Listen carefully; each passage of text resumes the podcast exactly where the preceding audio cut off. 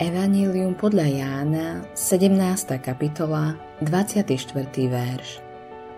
Oče, chcem, aby aj tí, ktorých si mi dal, boli so mnou, kde som ja a videli moju slávu, ktorú si mi dal, pretože si ma miloval ešte pred založením sveta. V tejto modlitbe používa pán Ježiš silný výraz Otče, chcem. Pán Ježiš používa toto slovo veľmi zriedka. Znamená to požadovať, očakávať, vložiť celú svoju vôľu. Pán Ježiš požaduje, aby tam, kde je On, boli všetci, ktorí veria v Neho, aby mohli vidieť Jeho slávu.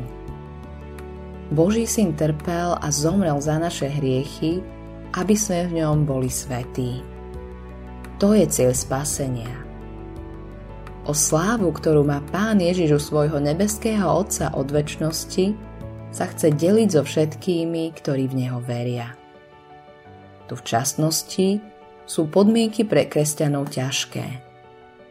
Preto je o Božích dedičoch a Ježišových spoludedičoch napísané. Ak sme dietky, sme aj dedičia, a to dedičia Boží a spoludedičia Kristovi. Ak s ním trpíme, aby sme s ním boli aj oslávení. List rímským 8. kapitola 17. verš. To samozrejme neznamená, že máme trpieť kvôli našim hriechom. To urobil pán Ježiš. Tam s ním nebol nikto a nikto s ním ani byť nemohol. Pán Ježiš a jeho spása nie sú na svete populárne.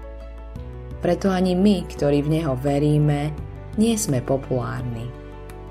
Spolu s pánom Ježišom a Evanieliom sme v tomto svete objektom pohrdania, protivenstiev a prenasledovania.